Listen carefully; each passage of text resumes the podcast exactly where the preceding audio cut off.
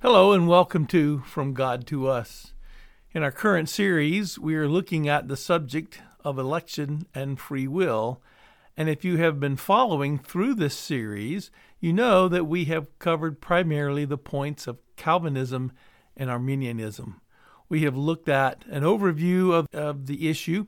We have looked at the five points of Calvinism and what the Calvinist teaches about those points. We've looked at the opposing view of the Arminian and what the Arminianist believes about those issues and tried to kind of evaluate some of the teaching on both of those.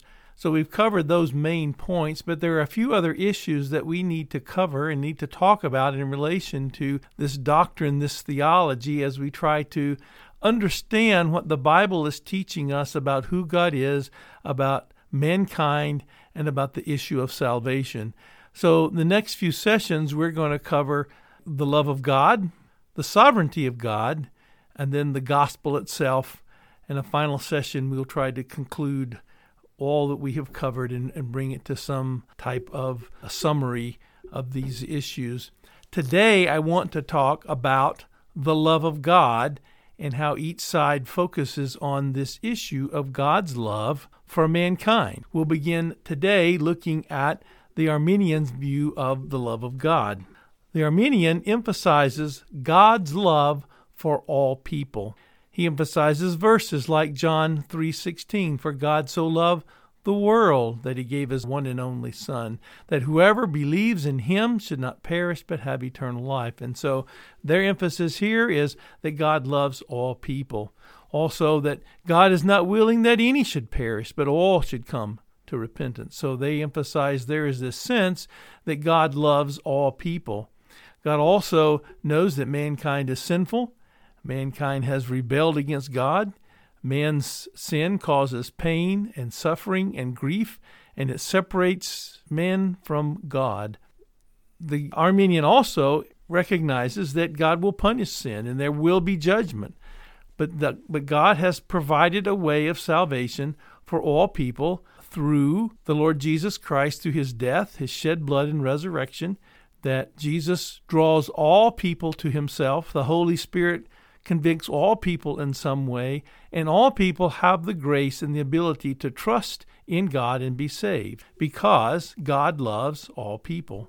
God's grace is extended to all people for all time in some sense because he loves all people equally. Yes, there will be those who are saved. Yes, there will be those who are condemned and cast into hell but God loves them. He wants all people to come to Him and be saved. So the, Arminian is emphasizing these passages of the love of God, and particularly the agape love of God, the perfect love of God, that God's love is the same for all people. Some people might ask, well, if God loves all people, why are not all saved? And the Arminian emphasizes there is an opportunity for all people to be saved, for all people to come to Christ, for all to trust in Him and to receive Him as Savior. However, those who reject Him and do not receive Him, there will be a punishment, there will be a judgment simply because they have rejected the message of Christ. They have rejected God in some way. And even though people around the world who have never specifically heard the gospel. They know something about God. Romans 1 talks about even the things they knew about God, they rejected him and turned him into all types of living creatures and worshiped the creature rather than the creator. And so, in this sense, they have rejected the God of the universe. Arminian also believes that if a person accepts the truth that God has sent them, that He will supply them with the information they need to know to come to Christ in salvation. So God loves all people. He wants them to be saved, but many people of their own choice will reject the gospel, and these are the ones who will be eternally condemned because of their rejection of Jesus Christ. So the love of God again is a very important aspect of the Arminian view that God loves people and he wants all people to be saved. When we look at Calvinism, Calvinism has a little different view of the love of God. Sometimes it's a bit of a problem for the Calvinist, or at least for trying to explain how God saves and God chooses before the foundation of the world who He's going to save and who's going to be lost. So there's two ways that I've understood that I've listened to Calvinists and read how they explain the love of God. The first one is more common in Calvinists of old. In past hundred years or so, those who believed in the five points of Calvinism, when they presented the five points, they presented that God has a special saving, redeeming love for his elect that is not given toward the non elect, and that God chooses before the foundation of the world those who will be saved and those who will be condemned. They also emphasize some passages in the, in the scriptures that talk about how God hates the sins of people, but even some passages that say that God hates people. They like to emphasize Romans uh, chapter 9, where Paul, quoting from Malachi, says, Jacob have I loved and Esau have I hated. So there's this emphasis that there are those people that God loves, He will save, these are His elect, and the rest of the world He hates and will condemn and cast into hell. In fact, many Calvinists of old would say things like, Well, of course God doesn't love everybody. They really don't believe that God loves the non elect. God hates them. He's already determined they're going to burn in hell for all, all eternity. So the only true love that God has is for the elect, those whom He has chosen. Well, this doesn't sit well with some people. Calvinists today have come up with a little different explanation of the love of God, and I heard this through a Calvinist named R.C. Sproul, who has passed away, and also read some things by D.A. Carson and heard him trying to talk about how we explain the love of God. How can we say that God loves all people? And so there's a different explanation where these gentlemen and other Calvinists will say that there are at least three different loves of God. Now, I did hear Carson say there's four, maybe even five, and I'm not sure how he describes those, but typically they say there are three different loves of God. And we'll look at those three different loves of God and try to explain those. Uh, that God's love toward people or toward the world or toward mankind and try to understand what they believe. So the first one they say is that God loves everything he created. It's kind of a generic type of love. God loves the universe. God loves the planets. God loves the plants. God loves the animals, and God loves people. So it's a, a broad, generic sense that God loves everything that He created, kind of in a in the same sense. So there's no special uh, redeeming love in that. It's just a love that God has created all things, and, and therefore He loves all things. The second one is called God's salvific stance toward mankind. And though man is sinful and man has rebelled against God and he is subject to God's judgment, God has presented the saving message of Jesus Christ, and he takes a salvific stance toward mankind in the sense that he offers the gospel to all. The gospel is made available, in a sense, or God's message is made available to all people. So he takes this salvific stance toward mankind, and this is called the second love of God. The third love of God is what they say is God's special, redeeming, saving love for the elect. This is a this is a love that's only for the elect. It's a special love. It has a special call. It's that love of God that determines that these are the ones who will be saved. These are the ones whom God will regenerate, whom God will give the gift of faith, whom God will save and redeem, and who will be with him for all eternity. And this is the third love of God. So we see these three different loves of God as the Calvinist explains it. But also, sometimes Calvinists will again emphasize God's hatred for people. Even though they say there's three different loves of God, they will also go back and quote some of these verses that talk about God's hatred for sin and God's hatred for people. So even though he has three different loves, people. He, there are certain people that he hates, and therefore there's still this emphasis of God's hatred for the non elect. He loves them, but yet he hates them. And so I don't quite understand how that works, but there seems to be that piece that's also added into these three different loves of God, at least by some Calvinists. So let's uh, take some time and look at these three different loves and try to understand them. The first one you can kind of understand the sense that there's this generic sense that God loves everything that He created. Because in the beginning, God created everything perfect. And God is good, and everything He created was good, and therefore He loves everything that He created. And we can kind of uh, understand that and see that.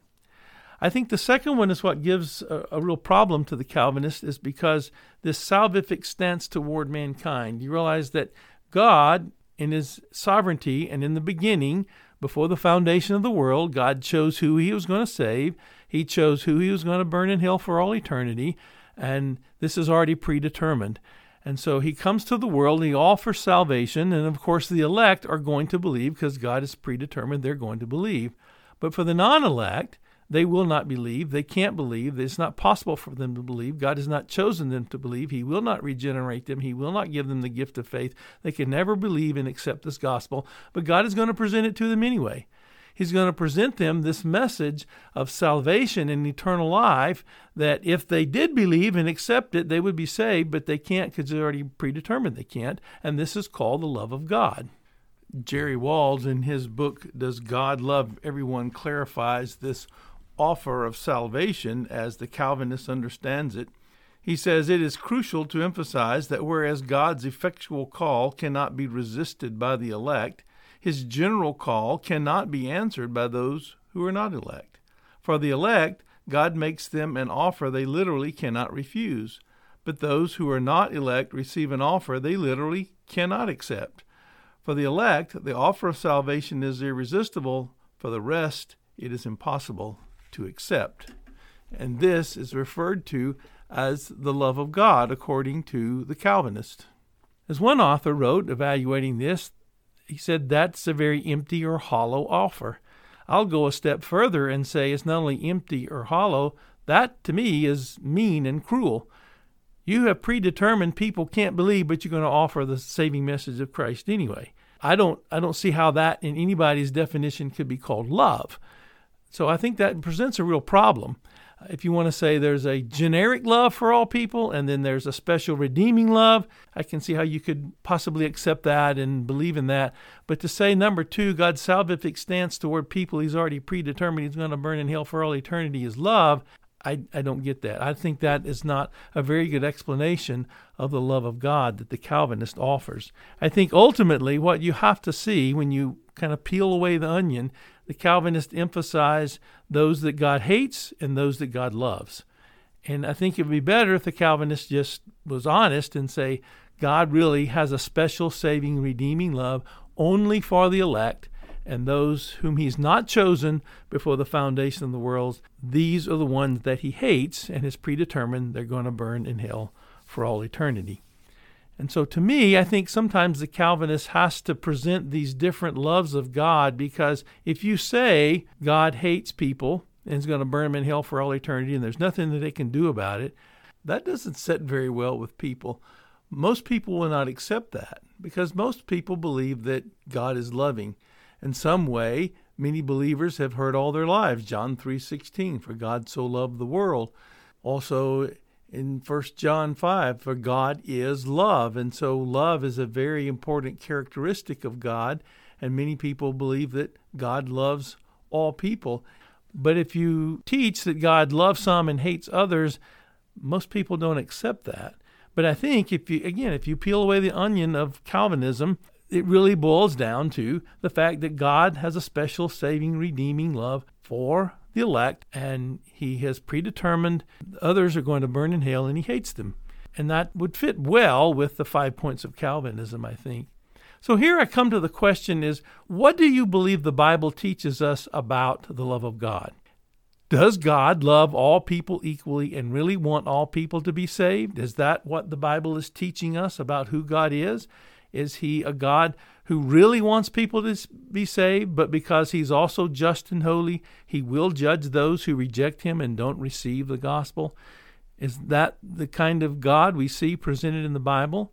Or is it a God who says, hey, I only love these certain ones, really. I only really love the ones whom I've chosen and elected. These are the ones whom Jesus has died for. Though I'll present the gospel to all, all people, they can't be saved. They won't be saved. They're predetermined they won't be saved. In fact, I hate them, and I'm not going to, and I'm going to burn them in hell for all eternity. Is that the kind of God we find in the Bible? Is this what the Bible is presenting us? And I think you have to take your theology to its logical conclusion here on both sides. Now, the Calvinist would say for the Arminian, well, if God loves all people, why he why doesn't he save them? And we addressed that a little bit earlier that the Arminian would say, well, God gives them a choice. They can either accept or they can reject and that's the choice made by man. The Calvinists would then try to argue that, well, then man has a part in his salvation. Uh, the Arminian would argue, no, he doesn't have a part in his salvation. He's just accepting the free gift. And so there's this back and forth change about about God's love for people. But again, what is the gospel?